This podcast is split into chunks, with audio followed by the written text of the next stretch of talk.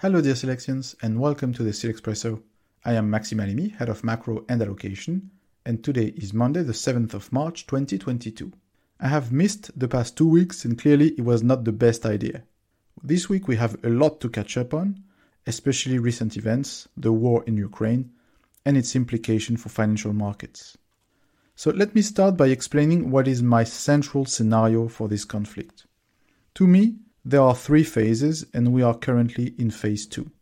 Phase one is the invasion of Ukraine in full, which means that Russia didn't choose the scenario similar to 2014 like most people expected. Phase two is the need for Russia to win this war on the ground. This is where we are right now. And phase three is the actual negotiation on the new status quo in the region, especially on three points. First, which territories Russia wants to take over.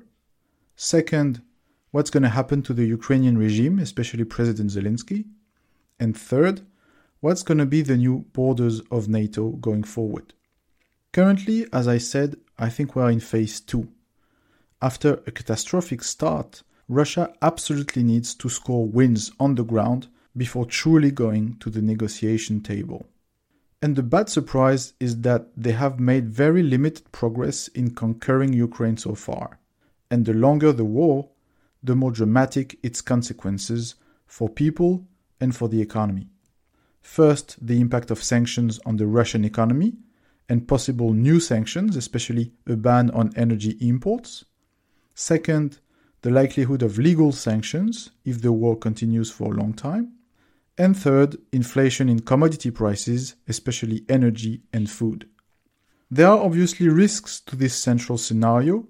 An entrenched war is probably not a viable option, in my view, for Russia. It would be just too costly. Second, an extension of the conflict to Moldavia, but probably not the Baltics, which belong to NATO.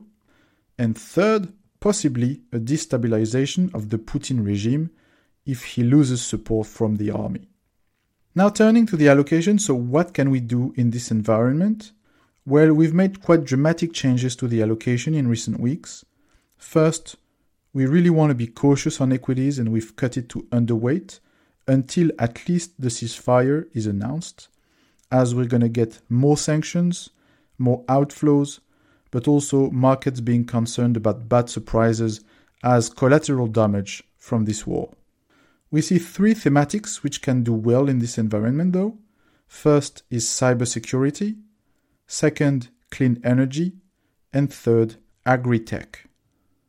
Commodities has been the only place to hide, and we want to continue being invested, even though we've had tremendous increases in prices. So at the moment, we continue to like oil, copper, and gold. And finally, we want to buy bonds and increase exposure to credit. We see clear opportunities after a dramatic widening in credit spreads despite low default risks, in our view. We focus on quality, but also subordinated financial credit. That's it for today. If you want to know more about our ideas and solutions, please read our Silex snapshot in your mailbox later today. Have a great week and spark it up!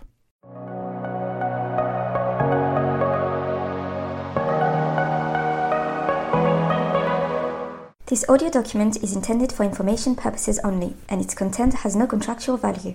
It is not intended for people who are citizens of a country or jurisdiction in which its distribution, publication, provision, or use would be contrary to laws or regulations in force. This invitation does not constitute and should not be interpreted as an offer of investment service, investment advice, or a recommendation to buy, sell, or keep a financial instrument.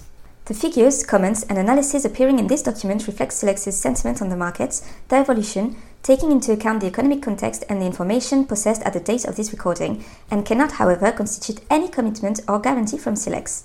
They may no longer be relevant on the day it becomes known. Any investment in a financial instrument involves risks, in particular of loss of capital, and any investor must make any investment decision in the light of their personal and financial situation, independently of Silex, and with the assistance of any opinion or advice specialized. Unless otherwise indicated, the sources of information are those of Silex. Silex reserves the right to modify the contents and terms of these documents at any time. The data privacy policy is available on Silex's website. All rights reserved.